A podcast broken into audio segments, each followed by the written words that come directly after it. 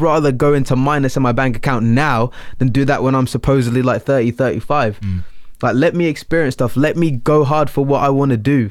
Mm. And I, I urge you to do the same because life has life has different purpose when you have a purpose.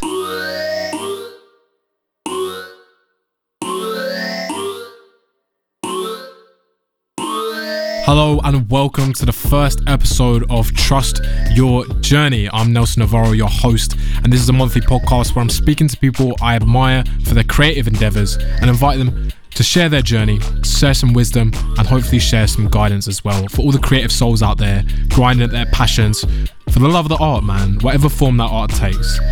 Um, today I'm talking to Jonas, who is a rapper, singer, and producer who I actually met through university. Um, I, I really love this dude. He's like my brother, even though we've only known each other for a couple of years. He's someone that I text all the time, you know, whether we're just checking up on each other or just exchanging some thoughts and advice. Um, he's someone who's actually younger than me, but despite that, I really view him as a wise and spiritual person, someone who have a lot of respect for. Um, not saying that I don't think that about everyone who's younger than me, but this dude especially, I got a lot of time for, a lot of love for. Um, we talked for almost an hour uh, and a half about challenging authority, the spirit of black music, breaking down the ego, and also threw in a bit of music industry talk in there for some of you indie musicians. Um, I think you're really going to like this one. Me and Jonas had an awesome time recording it, and it actually serves as the first of many. So simply relax and enjoy.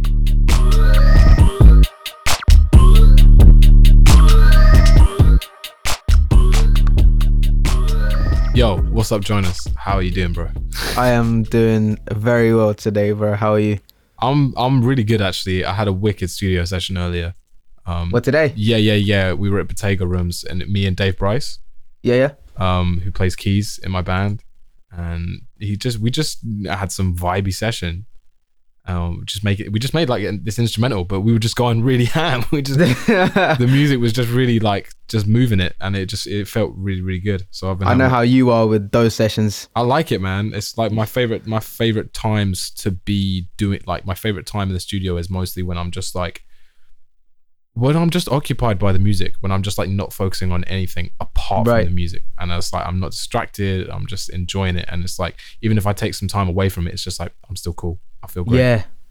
Um, what have you been doing that. today? Like you were with people earlier because I called you. So, so Um, what were we up to? Yeah, so this morning I woke up and I was actually mixing. Yeah. Um not one of my tracks, one of my uh one of my uncle's tracks.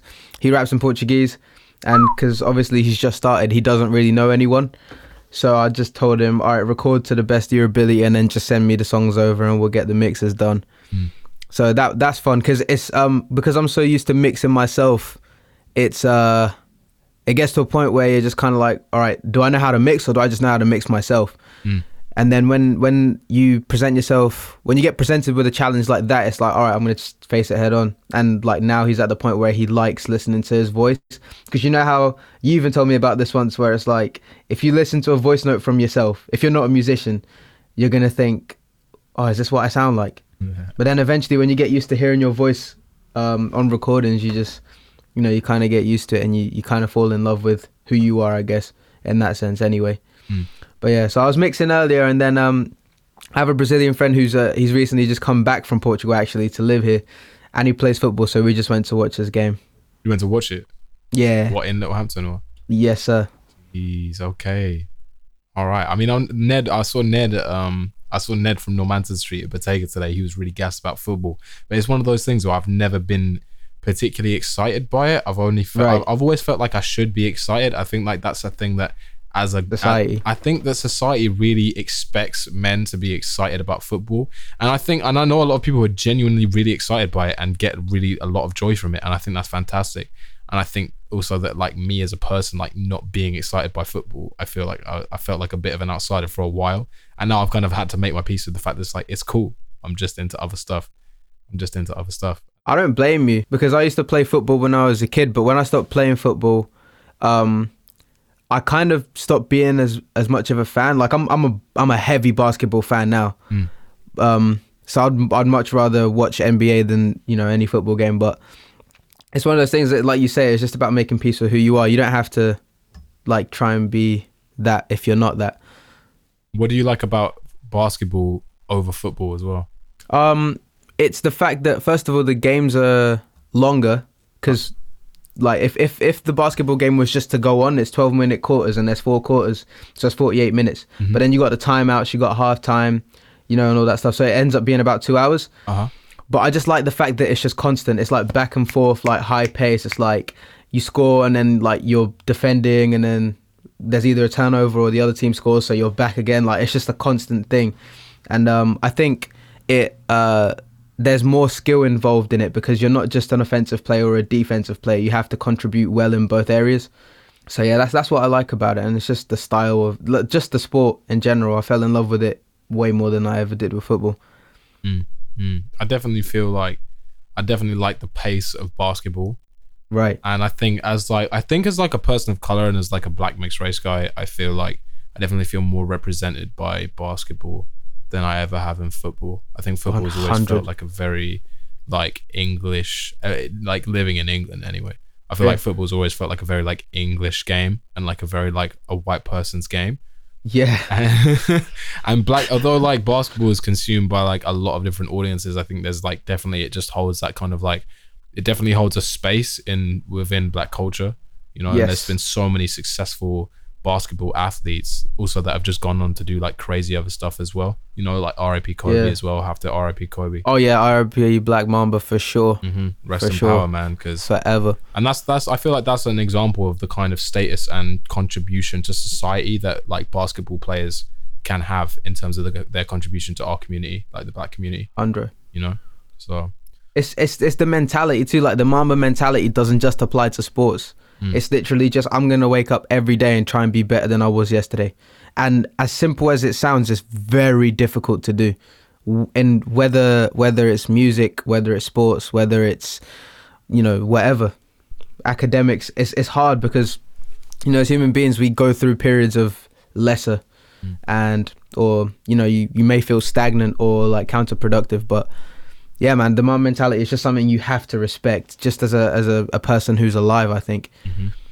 Um i also think it's it's about don't quote me on this but i feel like one time i saw something about black people being more athletic or just having in general like um uh, medium standard just like more athletic capabilities mm, than white people but i'm not sure how true that is i just know that there's a lot of great basketball players all around so 100% i think and i'm wary of i'm wary of that like i know i know that that's like an assumption i think that like is quite prevalent in just society in general Right. and there is some evidence to back that up in terms of like when you look at sporting events Mhm. um, and things of that nature. Um, I'm also aware though of like the history, you know, of like I think that was that was used as a justification for a lot of like colonial attitudes to and I've been speaking about this so much just like in my in the last like couple of days. I don't know what it's been like. I mean, I live in a mixed race household where everyone here is, is black mixed race. that's Um, lovely So which is like is beautiful, man. It makes a massive safe space for for all three of us it's amazing um, that, that live here. Um, and we kind of have, and I was talking with outside people as well about this kind of conversation, like how these colonial attitudes, like, um, like Europeans basically saying, "Oh, well, these African people are more uh athletic, they're stronger, they're taller, so let's use them for labor rather than European people, and we can take them for free and just basically pimp them for our profit." and it's like I, I'm I've, I'm becoming more and more aware of like how as a society we're still living on the coattails of those ideas and that hegemony of like of these ideas permeating our society. So it's like at the same time as like I do actually see evidence for this for those ideas like because you know uh, like look at the look at the look at the 100 meter sprint for example when you go to the olympics or athletic Yep. games you know look at look at so many different things. And um but then also at the same time and at the same time it's like i'm also aware that these ideas have maybe been floating around for like 400 years or so. So it's like you know it's like to quote kendrick is like I, I remember i was conflicted you know Yes. yeah, no, hundred though, and and it's like I feel like to say that. Yes, there there may be some truth to that statement, but at the same time, it's like that's something that easily dates back to slavery. Mm. You know, we're going to use these people for these type of jobs because they look like they can handle it more. When Mm. you know, when you think about a lot of the creations in modern society came from black people Mm-hmm. also. Mm. And it, bro, I mean, we're both musicians. That's and that's kind of why we're here. Like for the for people who are listening, like I invited you on this podcast because it's it's a podcast focusing on creative people and and our thoughts and our survi- and the ways we strive through this process. You know, just like that Mamba Yeah. mentality. And it's like as musicians, you know, it's like we live in we work in an industry that has been profiting off the backs of black people for years, man, for like at least a hundred years, at It's sad. least, you know, and our contributions to music are unparalleled, unparalleled. Yes, yes, you know, yep. unparalleled, Let's. We don't even need to talk about Michael Jackson. We can talk. We can start wherever you want. bro. Jazz, Yeah. No, no, no. Seriously. Do you know Real. what? One time, uh, I'm not sure if you're familiar with the 47 Minutes podcast. I'm not, but I'm not. um, it's uh, it's a Joey uh, Badass podcast, right?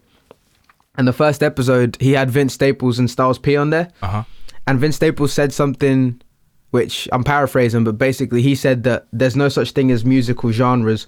All it is is just the spirit of music that's traveling in life, and then the higher ups grab that and then monetize it and label it, mm-hmm. mm. and that's truly what it is because you know.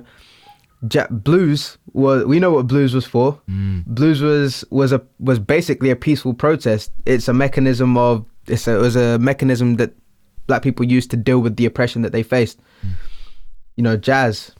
We know what jazz is. Mm.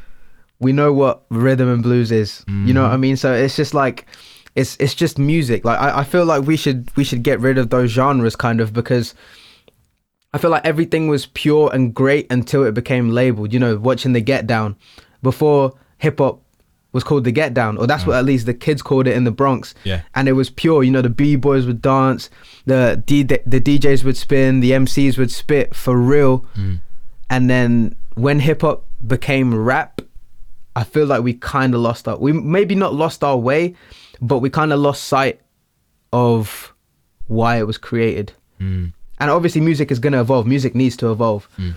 but i feel like the general standard of rap or hip-hop i guess today is not so much focused on the glue to the whole culture Mm. type of thing you know what i mean Um, yeah. So I mean, I think the genres thing is like it's it's kind of it's like a tool of the industry, and and I think the media as well kind of combine forces here to just to to pigeonhole music in a way that makes it marketable. It's easy to Mm. market a genre and a word to a certain demographic of people so that you walk into a record shop and you're like, okay, where are the jazz records? And they say, oh, go over there. Where are the blues records? Go over there. Where are the Mm. country records? Go over there. And it's easy to organize things. And I think that's actually like, that's quite a capitalistic function. Um, or, or I don't know if maybe function is the right word, but it's like a, it's definitely a capitalistic syndrome where everything needs to be labeled and organized efficiently. Like, you know, it's like this bureaucracy, like this thing of yeah things need to be in the right place so that they can be found efficiently. And that's also another thing of capitalism is like doing things efficiently, doing things in the quickest way possible to at the least amount of cost.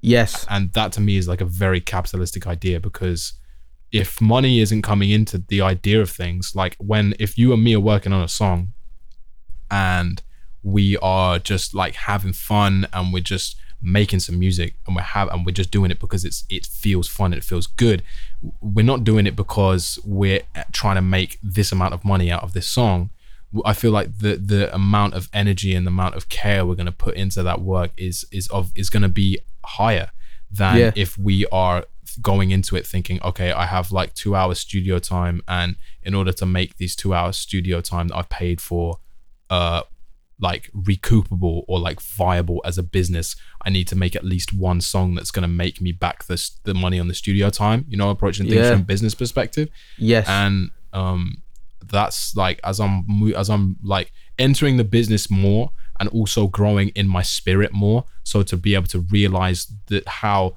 the business is separate from the music and how the business is something that latches onto the music you know like how you saying the Yeah. higher ups like you quoting vince staples you know he the higher ups will grab the music and Yes. they'll, and they'll use it to pimp they'll pimp that butterfly man. They'll take that and they'll and and they'll sell it you know? Yes. and that's exact and that's like there's there's this that's the genres come into this records come into this marketing comes into this. Having like these boy bands and these girl bands who are like artificially put together and they mm. they have songs written for them just so that they can then go and perform them and sell a record it's like this whole capitalistic function that is just like feeding off of music all the time and is just looking to be like okay cool what's the next trend let's take it let's pimp it and cool on to the next thing I think that's what artists. That's that's not the one reason why, but that's one of the reasons why artists get it wrong and they become bitter, maybe, because when they walk into say, all right, so we know the three main three main labels or music companies are Warner, Universal, and Sony, right? mm-hmm. And any other label is usually uh you know in a situation with one of those three. Um when an artist walks into a label meeting or a situation that they they're, they're pending um i think that they believe that what they're signing means we're gonna protect you and help you with your career when in reality if you boil down what that contract says is we're gonna love you as long as you keep making what we want to sell and those are two completely different things. When you're now being shelved because you're making an experimental album you shouldn't really be angry because what they signed you for was something completely different. Which is why you know i i kind of i understand the artist side obviously i'm an artist but at the same time it's like dude you know that first of all let's let, let's look at it from this perspective.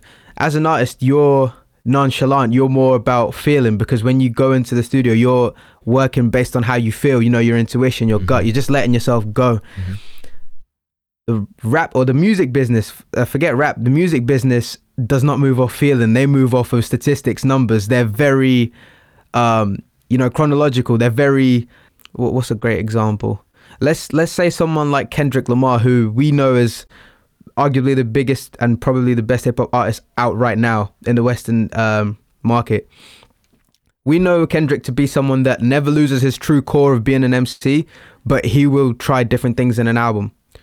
I fear that if Kendrick wasn't part of TDE and Aftermath, he would be one of those artists that would get shelved.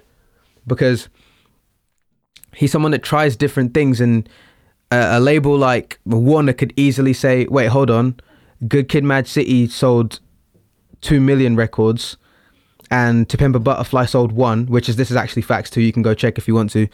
So for the next album, we want something that sounds a bit more like Good Kid, Mad City. We're gonna call Dr. Dre and all these other producers that you used on Good Kid, Mad City to try and make that sound. And um, he goes and makes Damn, which is his biggest selling album. So, you know, it's one of those things where if, if if you're in a bad situation, then you're just in a bad situation. Mm. I think there's like there's something there like and this is something that I'm learning so much right now, especially with all the time that I've been given thanks to this pandemic. I say thanks to this pandemic, but because of this pandemic, whatever.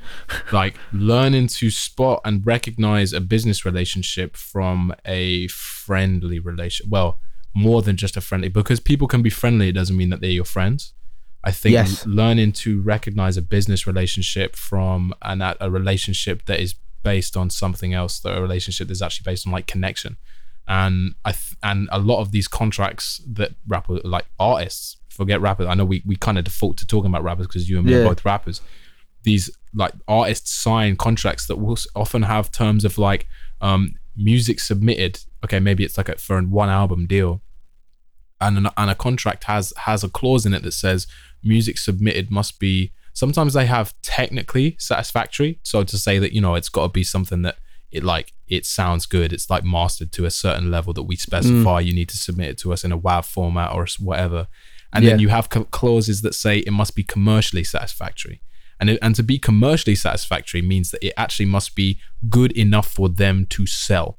You know Right. like you're talking about that if they if kendrick maybe was in a different situation and i'm sure and, and there's so many artists who have been in this trap and it is a Yes. trap because it is it really really is a trap about being signed into contracts with labels that actually don't care about their create about your creativity you are an employee for a record company. That's such a heavy term, you but it's are so an true. employee. You sign a contract. You sign terms and conditions, and what that company wants from you is for you to deliver them a service. You have to deliver them a service, and they want records from you so that they can sell them. They don't really care about your expression in a lot of cases. They actually just care about how much they can sell, how much money they can make from the records that you provide them with. And once you've provided them with those records, you no longer own those records. You have made those records for this company. This company then owns the rights to those records and in turn gives you a percentage back of those records sold. And in a lot of cases, when they've given you money as well, like an advance, maybe some artists get million dollars in advance. It's Kanye such an illusion. It's a massive illusion, man. Such an illusion. And and people think, oh man, I'm gonna make loads of money. They've already given me a million dollars or a million pounds, and I'm gonna make loads of money when my album starts selling. And people don't realize like you are gonna get money once your album has has sold enough. Out of your fifty percent, your album could could make a million. Your album could earn a million dollars. Only You ain't fifty seeing that percent. money. Yeah, you ain't seeing that money because only fifty percent of that money is yours. You've Yep. got to pay for all of the costs of that album to be made, and only once you've made enough money to pay back your advance are Yep. you actually going to start seeing money from the sales money. of the album. And that's what um, they they pimp all these contracts. They pimp all of these contracts to make them better for the record company Hundred. because it's not about the artist expressing themselves or even the artist living. I know friends who have been homeless and signed to a record contract. They That's are crazy. signed by a record label and they're still homeless. They're still struggling to live and they have to per- persuade their label to give them an advance so that they can stop sofa surfing, pay Right. some rent, and make their album. And the label is reluctant to do that. I mean, something's got to be wrong there, right? A hundred, a hundred, bro. Because I feel like it's um, it's also kind of their fault because, you know, I'm I've never seen a music contract, not yet anyway, but I can imagine that they they'll probably put, uh, you know, that your advance in big bold letters, and then they'll just put. Uh, by the way, you have to recoup this uh, in album sales in tiny, like in real tiny, like 12 size font, because it's like um I forget. Oh, bro, I watched um my my auntie once introduced me to you know Lisa Left Eye, obviously, right from TLC. Uh, I don't, but you, you, Oh, can, okay, you well, keep going. I know about TLC. I don't know TLC, the okay. So Lisa Left Eye, which rest in peace to her, but she she basically did a short video and it's on YouTube. Um, uh, it's called how to how to sell 10 million albums and still be broke. So yeah, I know it's um. So she she talked about the fact that um. So they sold the 10 million albums, but then she broke down the fact that like it's um they measure it in units in terms of how much you get paid. Uh huh. Now, let's say um you make I don't know uh 3 3 million, right? That's between 3 people, so you got to split that, right? This is So TLC that's- you're talking about. Yeah, this is TLC. Uh so you got 1 million per artist, Uh-huh. right? Now cut that in half because all you need in America is 400,000 to be above the to be at the 49.5% tax bracket or whatever. Bro, tax so cut that in half. Yeah, trust me. So now you got 500,000 a piece. Hmm. Now, um, you've got the costs. You've got the costs um, of recording and you know uh, shooting music videos. So let's just be generous and say that all of that comes to three hundred thousand each, Uh-huh, because that's probably the minimum. Bro, people don't realize music videos are costing like 10 to 50,000, sometimes more. There you go. So now you got two hundred thousand left. Um, let's say you want to buy a house for let's just say a, like one hundred and fifty thousand, If And that's a cheap house, and bro. that's a very cheap house. That's a very cheap house. cheap house. Now let's say you got fifty thousand left. You got bills to pay, and bills in in an expensive house are very costly. Uh-huh. So you know it's it's one of those things where I feel like first of all I, I put the blame nowadays on artists because you have Google. There's so much information, man. Like you have to like I feel like if if musicians for sure but rappers especially because the urban I hate that word but the urban side of music is at the top right now. Hip hop Mm. Urban- is the biggest quote, genre. unquote, basically meaning black music. black yeah black music so black music, music. is is at the top of music period worldwide right so especially rappers and r&b artists i'll even put r&b artists in that category because of trap soul and stuff Uh huh. um if you don't know the difference between a traditional artist deal, a traditional artist royalty deal, and a 50 50 profit split deal, Mm. I'm worried about you Mm-hmm. because, you know, you got traditional artist royalty deals, which very low percentage. I feel like between 17 and 23% Wow. of everything. Wow. That's crazy. and that's and uh, trust me. And um, then you got 360 deals. Uh-huh. So wait, so the traditional uh, artist deal means that um, you get the label can only touch your music. So if you sell albums, all they can, the only money that they can touch, the only revenue that they have a hand on is the actual sales revenue. uh huh. Of the So if you exactly, so merch, uh, going on tour, that's all your money Uh huh. and that's why you you had artists like Meek Mill, Wiz Khalifa, uh, Big Sean, where the music Nipsey Hussle, where the music industry made the change from physical copies to more digital, mm. and they didn't know what was going on because most of them got dropped by their labels at that time, right? Mm. So they just thought, all right, I'm just gonna put out mixtapes and go on the road mm. every year, until eventually, like they caught. They caught up with the industry, or the industry caught up with them, per se, right? So th- th- that's a traditional artist deal. A 360 deal, which is something that I guess someone like J Cole was in with Jay Z, is um, the label was eating off off of everything. So merch, tours, music sales, you know, even external deals that you may do, say with like Sprite or a company like everything. and, and your label Everything. is also your management and management will take anywhere from like 10 to 20 percent i maybe even more depending on how Trust me. big your manager is and some will justify it by like well i'm going to get you more i'm going to get you more money so i'm going to take a bigger percentage and it's like well dude if you're going to get me more money then you're going to get paid anyway like i don't really want to pay a manager more than 10% of what i'm making Trust me, that's robbery. i don't want But to then, but there you go. That's the thing because the label knows that they're eating off of everything, so they're gonna yeah. push you harder Yeah, because they want to see some money. yeah because they And then they- you got the really profit split now. ones. yeah yeah profit split Have you you know about profit splits? uh-huh So profit split deals, I would I'd say it, it depends it depends on what type of artist you are and what type of music you make. But I I think nowadays in 2020, a profit split is the closest you're gonna get to a good deal hmm. because um nowadays because we're all recording in our houses and in our rooms, your overhead is gonna be very minimal. Hmm. So once you sell, let's say you sell 50,000 albums, that's at te- about 10, 10 pounds each. That's about 500,000, right? Hmm. Now, the label label's going to take obviously your like what the cost for making the album and all that stuff plus your overhead fee, but then anything after that is literally spread 50-50. So if you've got a 20 song album, 10 of those songs are yours, mm-hmm. right? Um so I'd, I'd I'd definitely recommend a profit split deal in terms of that, but and, and you're only i think the key part of that is as well like and we'll, we'll talk about some other stuff as well because i know we're talking quite industry heavy um trust me. but um the the the one of the things of like a profit split deal is is is coming out of your net profits it's really important that people know the, the difference between their gross profit Grossing and their netting, net yes. profit. Oh Gross- my gosh. gross profits it means turnover it means all the money that is being earned by Yes. your album your album maybe or your release makes 1 million pounds and, bi- What and you keeping though, bro? uh, exactly. So it's like you're only that's maybe you spent three hundred thousand making that album. So Mm-hmm. actually, your profit is seven hundred thousand. Now Mm. your label might take the fifty, the fifty, their fifty percent from the one million and Mm. take five hundred thousand. When and then actually you're on, you've got to pay for the album costs, and you're only left with two hundred thousand dollars, uh, two hundred thousand pounds. But uh, if you split your net profits, that means that you're splitting. It cost it cost three hundred thousand to make. It earned one million. So the profit, the net profit is seven hundred thousand. 700. And then if you're in a net profit split, if you're a net profit deal or a profit split deal, that's what you and your label will split. And that's also what managers should be taking their commission from. Managers will often work on a commission. If they're taking your gro- from your gross profit, you're paying them twice. They could book you a music video. They could book you a music video for a thousand pounds you make three thousand pounds because of that video.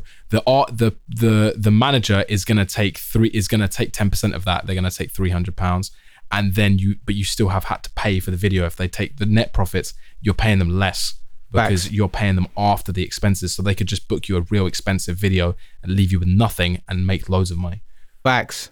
But- oh my gosh, I feel like we needed to talk about that because a lot of artists don't know, and they're just thinking, "I can't wait till I drop this video and I get a Mm-hmm. deal." It's like, dude, hold on, like like just be careful because educate yourself. Like Uh-huh. Google is out here. Like in the in the seventies and eighties, fair enough, fair enough. Mm. Artists were getting robbed by the industry, but nowadays you've got to be on top of your stuff. we got to be on game, man. We really, really got to be on game. And actually, that's an interesting thing that I want to kind of chat to you about, which is like you and I are both at quite early stages of our career as artists, and it's interesting that Yeah. we've been talking about the industry for for, for like we have, um, in terms of trying to come from an educated standpoint, trying Right. to come from a standpoint of being clued up, being armed. Ownership. with- yeah, yeah, coming from own, I think coming from a DIY perspective, an independent perspective. Shout out and, Nipsey. And yeah, trust. Yeah, shout out Nipsey. Rest in power again. He's who got me into this, like really owning my stuff. And I think that's and that's like what I want to talk about really, I guess, is like survival strategies Mm. for like us as independent artists. And I think when we're talking music, it can be quite specific.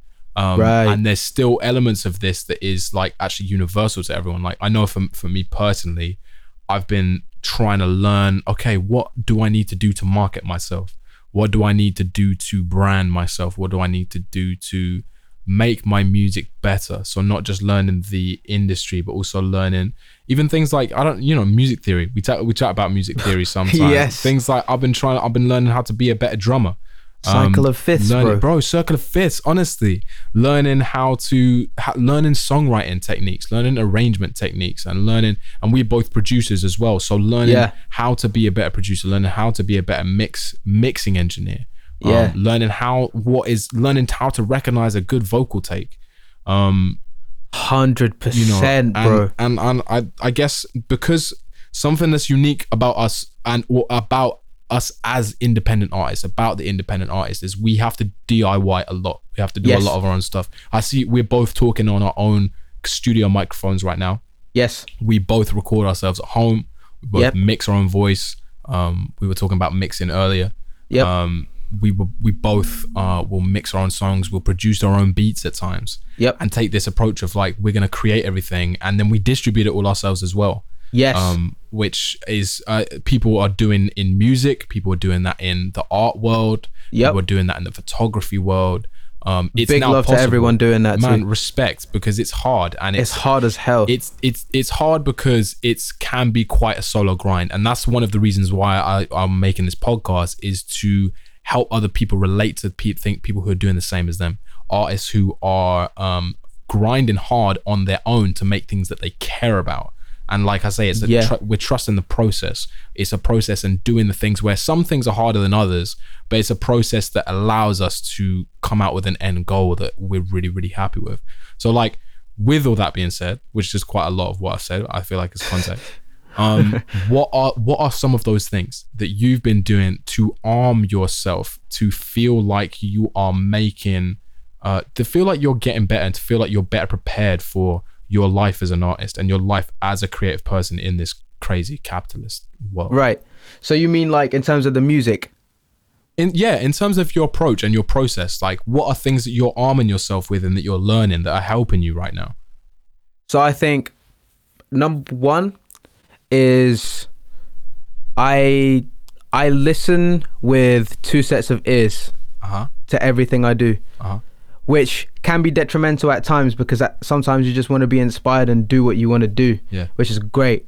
But I always have like in the back of my head like the the the judgmental side of me kind of, which is all right, have fun and be creative, but make sure that at least one other person is going to care about this. Like, make sure that this piece of music is undeniable. If you're going to drop this, make sure that it can't actually be denied uh-huh in terms of like basic quality. So, like, you know, the mix sounds good, you know, the, the basic message of the song sounds good because obviously music is subjective to the listener and to the creator too. But um, I think it, it's quite easy to just get lost in your own source a little bit. Like it's easy to think, oh, I'm I'm the best. I have nothing else to learn, Uh-huh. and it's it's very important to keep that. Like I have I have a rule with myself, which is on the mic I'm the greatest, but off the mic I know I have a lot to learn yet. uh-huh It's about having that confidence to to pursue what you want to do. You set out a goal at the beginning of this, like which like we've talked about before.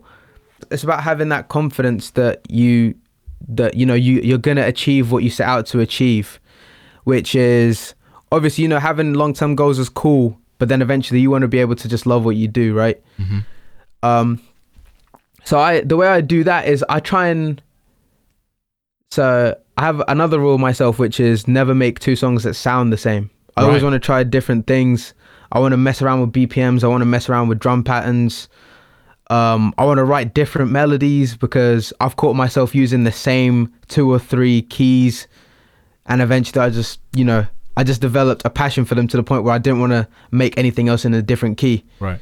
So I think it's um, nurture your passion, but at the same time, nurture your need to learn more because it's never you'll never stop learning in music or in anything. Mm. Uh, so yeah, I mean, if if we want to talk more specific, um, I love listening to just old stuff. You know how you just dive into SoundCloud. Uh huh. I'm kind of the same with like Japanese 70s music in, on YouTube Yo. because I've, I've no listen because I found samples just Uh-huh. doing that Uh huh. And it's it's like you know who would have thought because I'm I'm a hip hop head I'm an R and B head. Yeah. and sometimes when you're just open to listening to other things you may you may like learn something about yourself that you never thought you would. Like I was watching a Bass interview and he says he just does not listen to rap period. Oh, and when you listen to his music it makes so much sense because the stuff that he does listen to he takes influence from and he's just so different. He's one of my favorite songwriters ever I got a You know lot. I of. I got a lot of love for him as an artist. I There really, you I really do. I really like his music, and there you go it's interesting what you say about like it sounds like you're you're really talking about just being experimental and Yeah. being willing to try new things. that comes from also just being so young and new in this because I feel like to if I was to let's say if I was to write a song in uh in trap which I've done and and I like my flow in it or or I just like how I sound I feel like as a human being it's just com- so easy to just go all right I'm a trap artist whereas me I'm taking more the approach of let me just try everything and see what sticks and eventually you're going to find your lane, which I don't like using that word, but you're gonna find what you're best at and what, also what you enjoy doing more. If you're lucky, they're both the same thing, Mm, mm. right? So I think it's about educating yourself more, having fun, never forgetting why you started, and probably one of the most important things that I've learned recently is don't be too hard on yourself. Mm. Because you know especially because I tell you all the time how sometimes if if I'm uninspired I feel like I'm wasting time. Mm. And it's like like I'm here to tell you and Eli's here to back me up. Like anyone that's that's pursuing a craft which is you know I guess not normal or doesn't fit in society norms it's okay to just sometimes take a couple of days or even a couple of weeks whatever just to regroup and just you know reflect because sometimes we're so on go mode that we forget to rest or you know nurture other interests that we have Mm, mm. like i've forgotten what it's like to go sit in a field in the middle of nowhere and just listen to music joyful, and just enjoy nature joyful, man. because i always think i have to be in constant grinder mode which now like resting is important too because you need to like if you're in the studio and you write 10 songs what what happens then? Because you have to live. You have to experience certain things so you can write about them. Like um i was watching the Lauryn Hill uh interview the other day and she was talking about the fact that um at one point her just before um the miseducation drop which big respect for Lauryn for that album. Always, But, always. Lauryn um, is a queen. There you go. Or actually, no, sorry, just uh, just after it had dropped. So it was Uh-huh. between '98 and 2000. Uh-huh. She was either on stage, in the studio, or in a hotel room. And eventually, like, she just forgot what it was like to go down the street shopping, like, for food with her kids. And I think, as artists or, or whatever whatever you do, you shouldn't allow yourself to get to that point because remember, you got to take inspiration from other places. Because four walls can can literally become a prison to you if you allow them to be. So I used to I used to be so much about you know spending all day in the studio just cooking up, but you know li- life is genuinely beautiful. So make sure you experience life as well, so you can it will it will only come back and make your product better. I think. so true, man. Like in terms of living as a human Yes. being, you know, art is. I really believe that the point of art is to communicate and is to like say things to other people. Because you were talking earlier about as well how, um, you were talking earlier about how like is the message of your song right? Like listening to it with an ear of like, can, is this going to connect with someone? Is someone 100. else going to hear this? And outside of my four walls, you know, outside of my little place where, because a lot of the time as well, we're writing music in studios, you know, whether it's a home studio, a, a commercial studio, Right. um, even if you get an Airbnb to go and I Work. don't know, yeah, exactly, go uh, listen to I don't know, like to to go like retreat and go and listen to some stuff uh, and to make some stuff and just go crazy.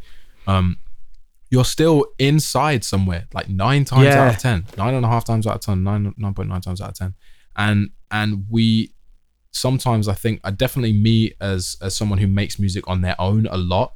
Um, Yes, and actually recently learning to collaborate has been a really big step in the right direction for me. I think.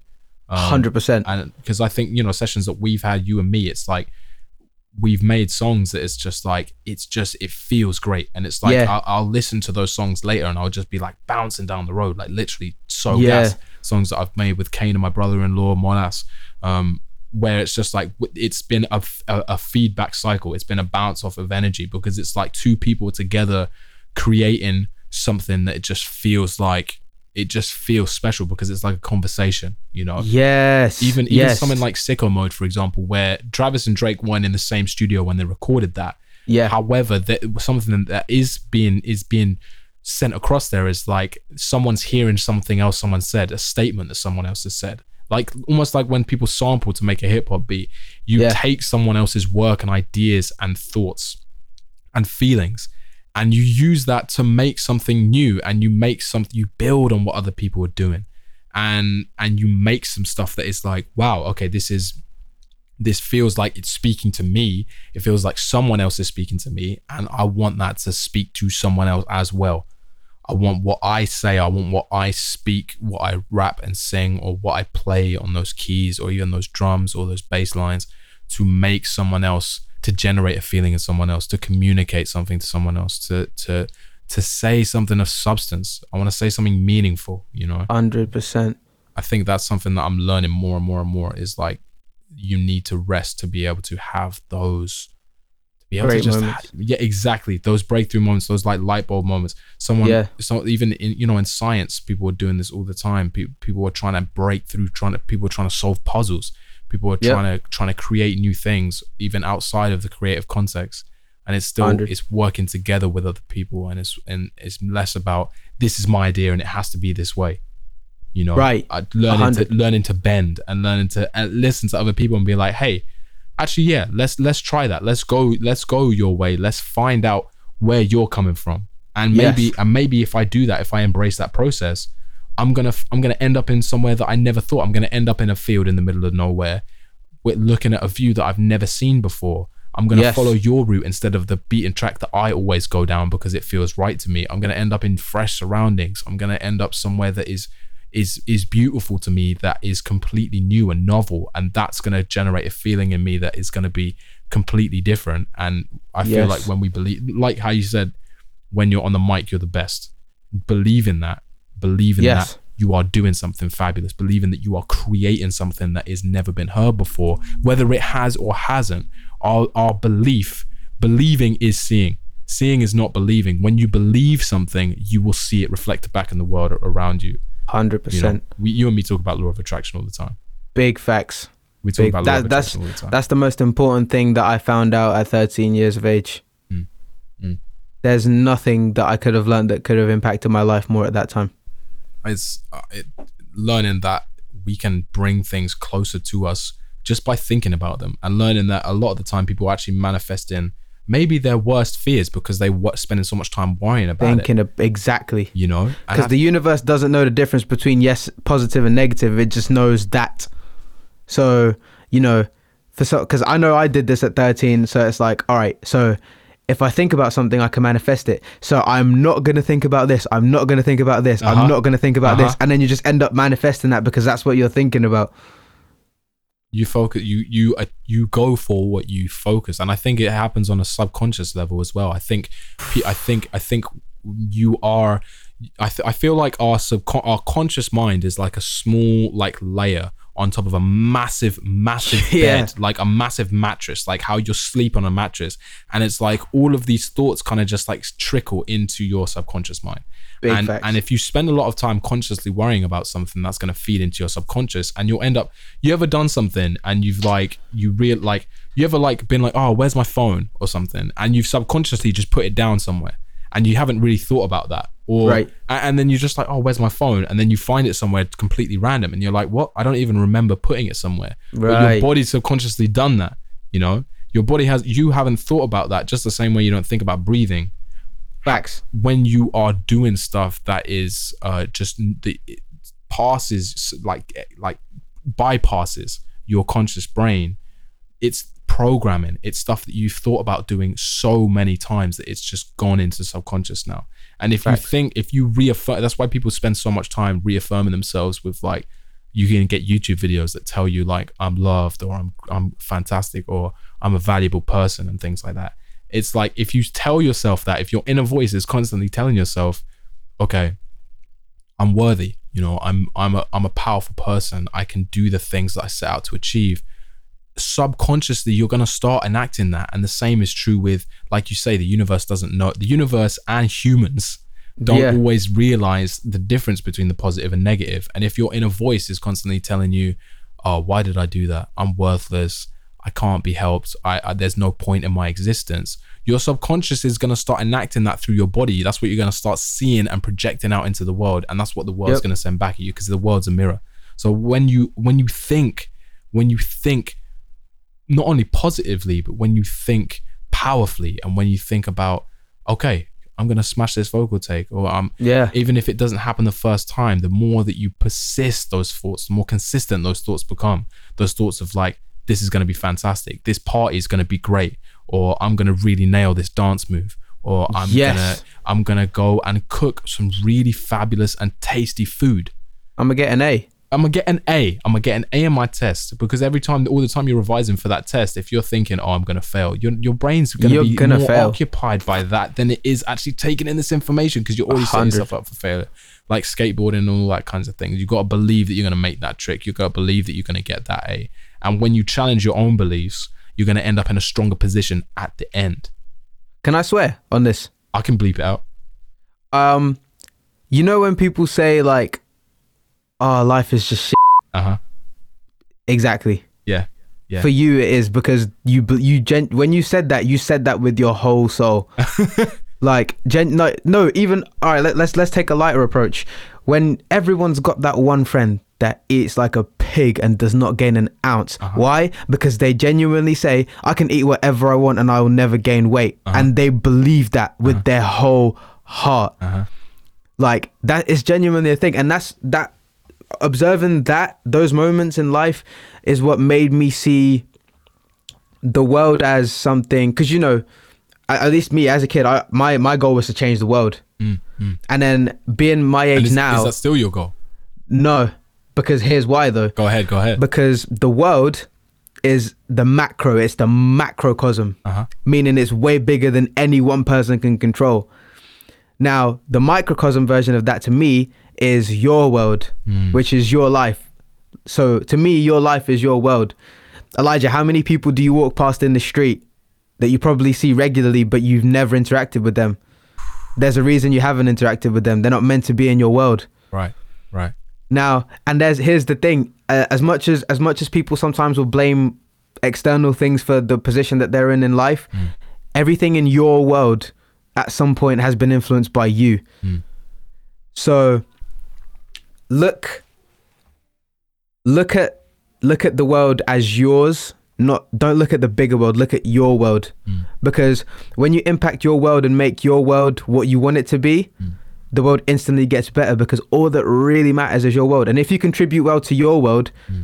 the highest human act is to inspire. So you're going to inspire someone else to do the best that they can in their world. And that is how we change the world because you change your world which will inspire someone else to change theirs the people in your life are there because you allow them to be Mm. Mm. Yo, a hundred percent. the places you go to are either places that you have to go to or you want to go to and and we have i think when you i think when we view our world like that when we view our world like um when we view our world as I can control what is in my world. I can control who my friends are. I can control what I see around me. I can control what I do and really focusing on those things we can control. Like you say, because change in the world can seem like a really big and scary task.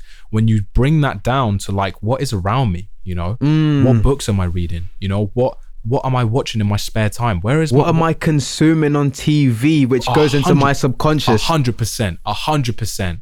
Because we have that control. So many people have a remote control right there, and they would be way more happy to just watch some pointless, I don't know, soap opera or Big Brother. yeah, exactly. Something. No that shade. Actually, yeah, it- no, I, I, I will throw the shade because I, it's all part of this. Like, I think it's part of this this conditioning that is meant to be said. Like, put up and shut up.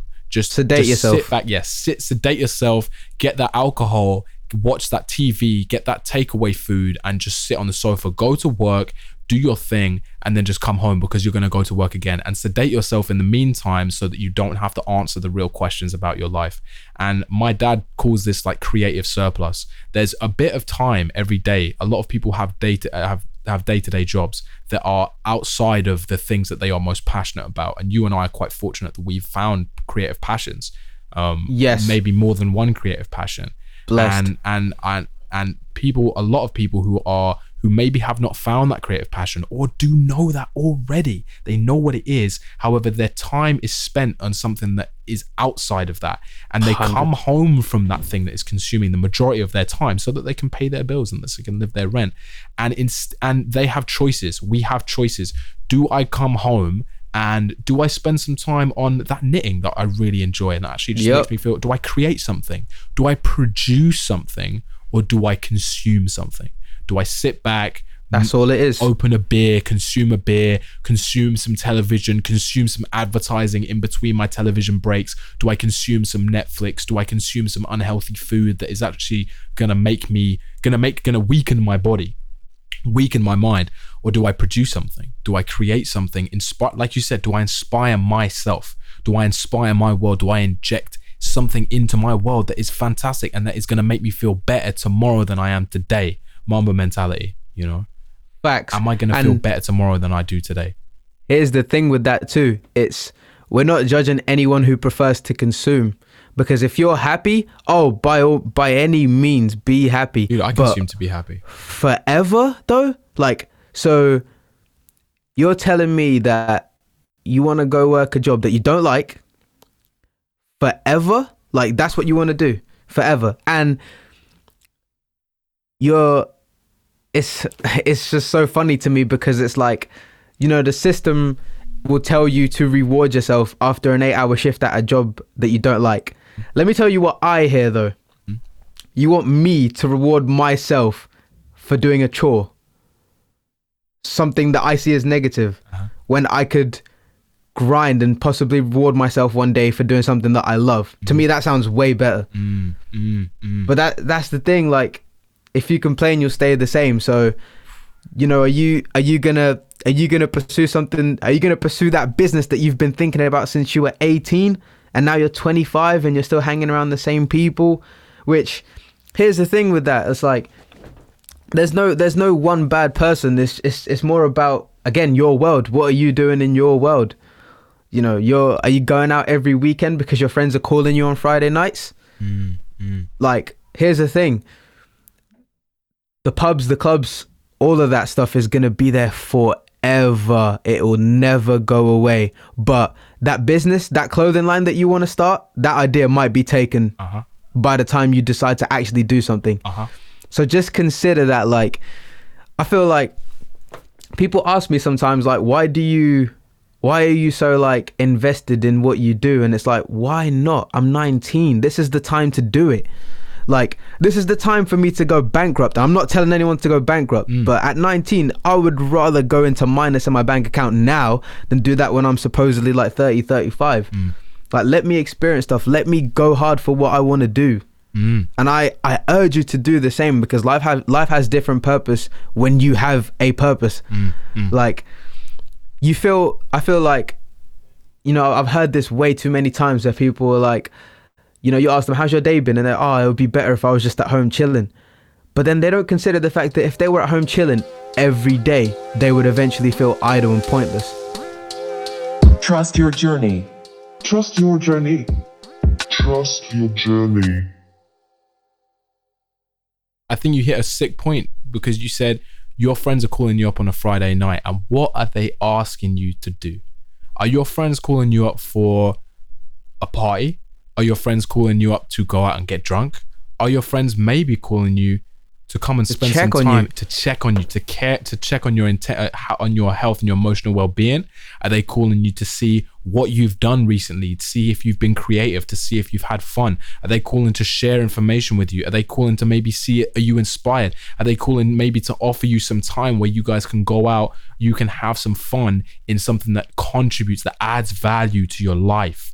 To add- Value. we are in our 20s people are constantly saying oh the 20s are the best years of your life. I Value. think the 20s are the most valuable years of your life in a sense that they can set you up for, the, what it's gonna yeah what it, that it literally charts the trajectory of what the rest of your life is gonna be. You can spend your 20s lounging around, doing a pointless job that you don't really care about, and then blowing your money on going to the club, and then you kind of maybe wind up to the, in the later end of your twenties, maybe uh, with some kids and a and a significant other, and then that's kind of your life, and then you get a career and whatnot. You don't have to become rich and famous to, to live a happy life. However, a happy life could look like you spend your 20s taking risks. You spend your 20s, maybe like you said, going bankrupt, maybe being minus. You spend your 20s making your dreams happen, not chasing your dreams, building your dreams, creating your dreams, and making amazing stuff. Maybe it never sees a thousand people. Maybe it never sees 5,000 people. It doesn't have to. If you put that energy and that meaning and that effort and you say it with your chest when you say that you believe yourself and you spend your 20s, your f- really for a lot of people their first decade of independence you spend that on things that are really important to what you believe in and to your identity Facts. when you get to the end of that decade, you're going to be able to look back and have built a foundation, a really massive foundation, a sturdy and strong, concrete foundation for what is going to go on to be the rest of your life because life doesn't stop at 30. Life ends when you die. When you allow it to. Exactly when you allow it to. Sometimes it's out of our control, and some people are trapped in situations that might be out of their control, might be bigger than their world. However, there's always escapes. There's humans are fantastic at escaping. Why do we tell stories? Why do we have imaginations? We are amazing at escaping. That is one of our amazing, amazing abilities. And the more time that we put into that, the more we, the more we amplify these voices, the more we create our circle and say, the people I look around at, the five people who are closest to me, what do those people tell me about myself? What do Facts. those people what where are those people going? Because the the odds are you're going in the same way Or very similar. or at Very, least very very, similar. similar. And that's why I think you really hit a point there when you're talking about what people are calling you up on to do on a Friday night. What are the th- what what trajectory do other people around you have in your life? Because we don't exist in we exist like you said. We have our world in the micro, which reflects the macro. It reflects this bigger world around us. You know Big facts. and and when when you're really thinking when you're really thinking about how to affect the macro and you start with the micro because we're all little particles just bumping into each other reacting off of each other. And when you really affect that and you're like okay cool i can take control. I can say maybe i've been friends with this person for five years. However now i'm looking at it i'm like we don't have any interest. We don't you don't do things that i care about anymore. I care mm. about making something for myself and my and the people who really want to help build something for themselves and change their micro to help affect the macro in a positive way Facts. it's powerful fam it's I have really I have two points to make there too. I think I don't want people to misunderstand what we're saying because you're you're human you're a human being. Fun is needed too. Mm-hmm. If you every once in a while, I enjoy going out. You know, you know, having some drinks. You know, indulging a in little bit of tension and release. a little bit of tension release. come on man but you know it's it's really sticky man because some people will listen other people will experience Uh-huh. and that's how they learn but i've just been blessed to have and school taught me this for real because i feel like I was the kid at school where I was the uh I call myself the lunch table hopper because you know how you walk into high school when you see like this clique here and this group here and then that group there. I was the one kid in school I feel like where I could go into any group Uh-huh. and talk to anyone. Uh-huh. But then I was also the kid that you could find in the library sitting by himself. Uh-huh. And I used to question myself. I used to be like, yo, is everything okay with me? Because I feel like I don't have a specific group. But then I feel like school is where, if you become conscious of that, you can learn what type of person you are. Some Right? Some independence. yes, a hundred percent. Because it's easy to follow this group of people and do what they do to impress them. But then just just remember that after there's life after GCSEs, bro. There's life after and to be honest, that's when life really starts. Like you go to college, you do whatever you want. When you bec- when you're when you're 16, uh, the summer after you turn 16, that's when life really starts because school is so irrelevant. man. And I feel like they keep us in a cage for so long, and they insulate the the current system, the societal system we live in, is designed to insulate us in that in, for those first sixteen years, to incubate us and teach Yeah. us wear your uniform, find your clique, uh, do what the authority tells you, and and actually when and so with in the hopes that most people when they leave that system, like you said that summer, when you've turned 16, you don't have to go back to school. Maybe you have you probably have to go to college. You get more choices when you go to college, and then once you finish, once you've hit 18, and you kind of you might go to uni, or you might actually just choose your own life. Yep. You're you're given you're actually really given the the steering wheel, and I think this is system normally. I know you have another point to make as well, so I'm I'm I'm gonna wrap this up actually. Um, the steering wheel, they're hoping that when they give you the steering wheel, you're gonna continue to do what they've been telling you to do. Facts. And like you say, if you like this, because I, I was that lunch table, I was that lunch table hopper. I was Yep. that guy who would just, I loved drifting. I loved experiencing new things and just seeing what's going on over here, what's going on over here. That's not a coincidence for sure. I, I That's think not a coincidence. I believe that too. I believe that there's a reason that we, we both similar like that and we get on and we think the same way. Um, when My you, point actually ties into authority too. I'm glad you Oh, mentioned okay, it. this is dude. This is dope. This is dope. So that I, that's and so to finish what I'm saying then is like when you like you say when you question and when you start to find your own sense of identity and you look around, you really start becoming aware and, and potential and like having people say that third eye. You know, having that. A, Yes. that extra level of awareness and consciousness of Yep. what's going on around you and how you can affect it it's a really powerful position for you to be like, okay, I have this steering wheel. People don't, the system does not want me to go in the directions that I want to go in. It wants to keep me on the beaten track. Yep. I'm going to veer off. I'm going to go somewhere different. I'm going to defy authority and I'm going to go where I want to go because that's where the gold is. I'm gonna get lost. I'm gonna let I'm gonna let my my petrol run out. Mhm. I'm gonna do that. Mhm. Um, but all right, for the listener, take this how you want to. But I feel like Eli's gonna understand me when I say this. Ever since a young kid, I always had a big, big problem with authority. Mhm. Why are we doing this? And like, here's the thing though. In school, I was that kid. Why are we doing this? Mhm. And and I noticed that teachers could never really give me a valid answer. And algebra was my favorite time to do it too because why are we doing this? like if I'm driving a car, I want to see like what the speed limit is. I don't want to find out the value of X. Like you know, I I was I was always fascinated by no, you can't do that. Why? So, Why not? Yeah, exactly. Because someone said that to the guy who invented schools, which you which you now work in. Uh huh. Some guy told someone else, "I want to build a I want to build a place where kids can come and learn things," and that exact person said, "You can't do that." Or, "Are you sure you want to do that?" And that's what you're doing to me right now. Uh-huh. People want to doubt. People want to be cynical. People want to. People. The the default thing. The thing about our brains. They're designed not to, not to uh, take risks. Our brains are designed to keep us alive and to keep us safe. And by and to do that, the default mechanism is to resist change. Yep. The default mechanism. So when someone asks why, or someone suggests something new, m- the majority of people are going to say, "What were Nah. you doing?" Nah, Yep. Where you that. going? Where you going? Where you going? You, yo, we're, we're on the main road here. Why are you taking that? Why are you going down that side road, bro? You know, you know when people get nervous. No one's ever been down there. Where are you going? Where, oh, that that looks scary. You bro, what, Yeah. what do you mean it looks scary? Like it's just a road. It's like ah yeah, but I haven't been down there. I don't know what's there. Fear of the unknown. It's classic. It's so typical. And I think as well, like we're talking about authority, I think and and schooling as well is one of those things where we we are taught to fear the unknown. We're actually not taught. We're not. We're never really encouraged to follow our own beliefs, to follow our own intuition. Sometimes people say trust your gut. We're never really taught trust your intuition. How many times in school do they actually ask you, "What do you think?" That's what gut is too. Gut Mm. is literally your intuition. Mm-hmm. It's it's it's it's one of your chakras, right? If I'm not mistaken, that's Mm. what it's where one of your strongest chakras is. I'm gonna look this up right now. I want to see what the chakras are.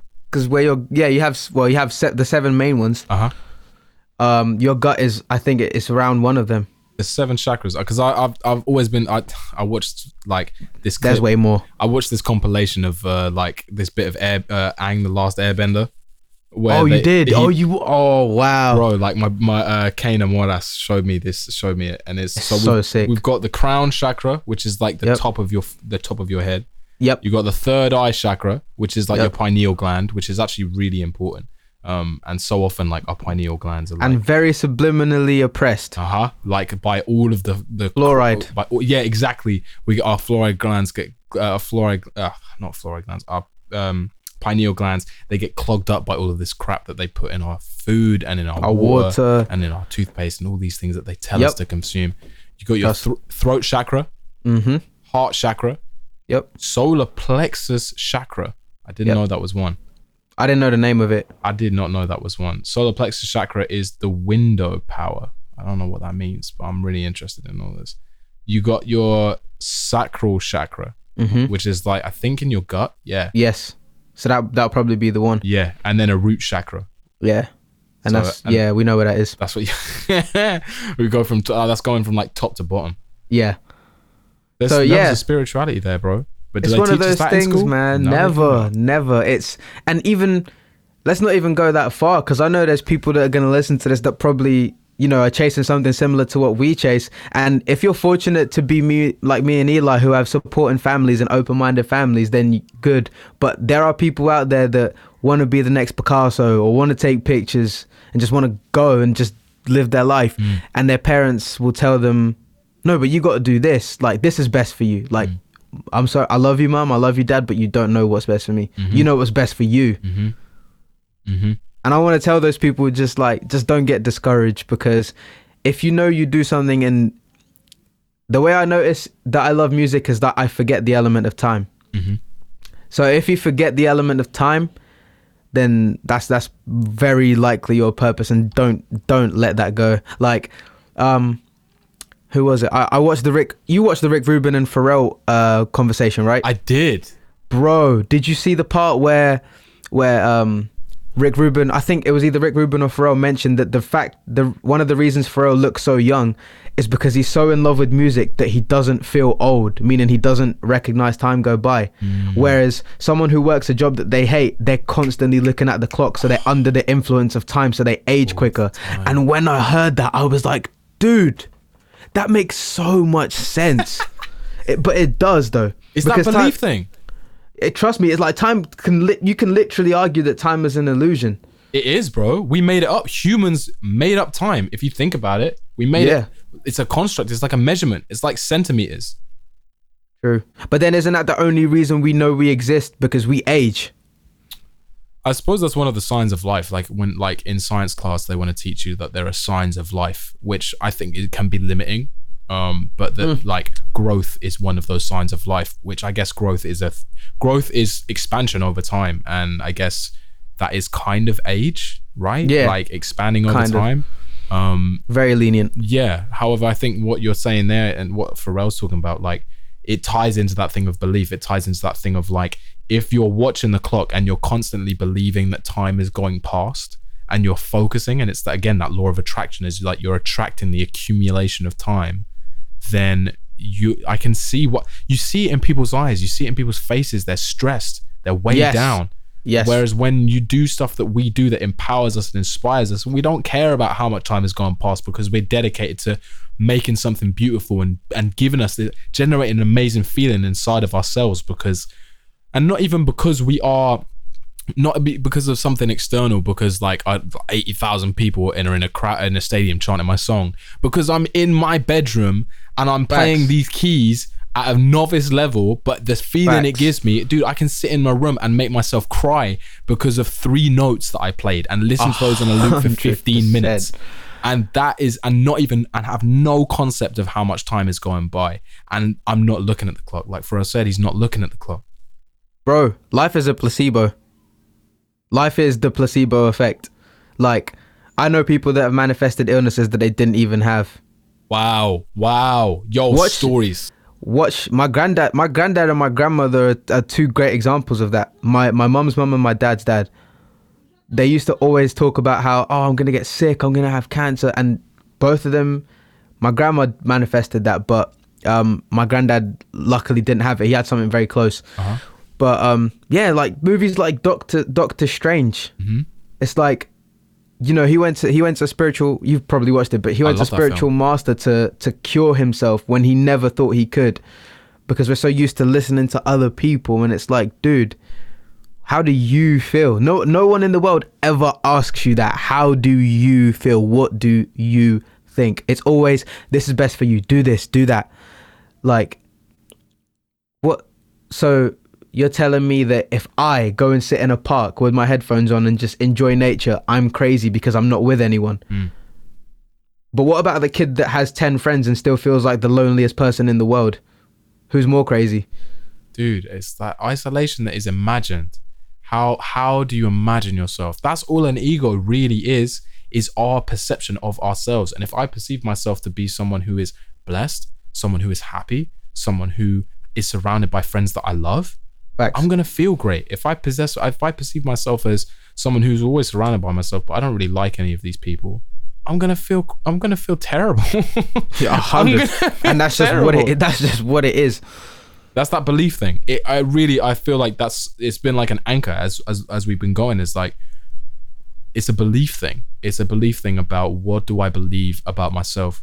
What do i believe about my reality what do i believe about the people who are around me and what do i believe about the trajectory of my life what do i believe about the things that i'm doing with my time do i believe that what i'm doing is worthwhile Facts. do I believe that what I'm doing is going to go somewhere, is going to be contributing to something that is more than just my life?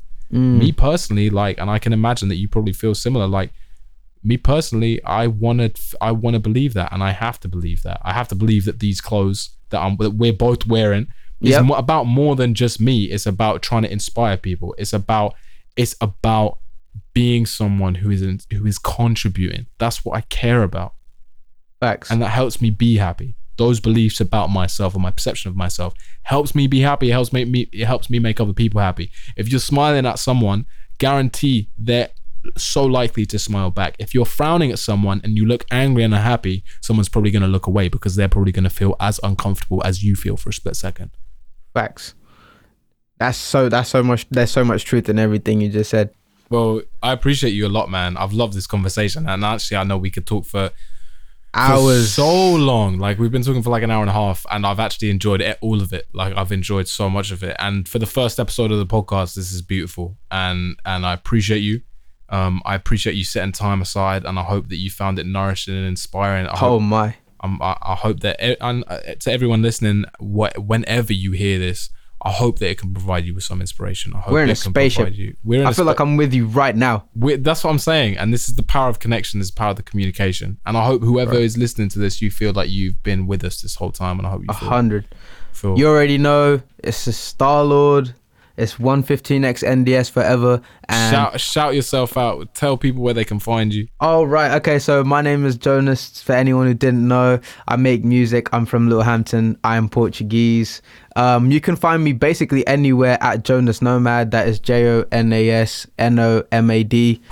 Um, link me, text me because I do respond and I love talking to people. Um, my music is everywhere: Spotify, Apple Music, YouTube, SoundCloud, everywhere. Um, yeah, just let me know if you guys like it and let's just connect. And to you, sir, thank you very much. I like I've said before many times, I'm the oldest of seven, and I feel like you've always been an older brother to me, and I haven't really known you for that long in context. I've maybe known you for two years, Yeah. But I just feel like you're my older brother. Anytime I need you, I text you, we talk. You always give me a different perspective, which I need.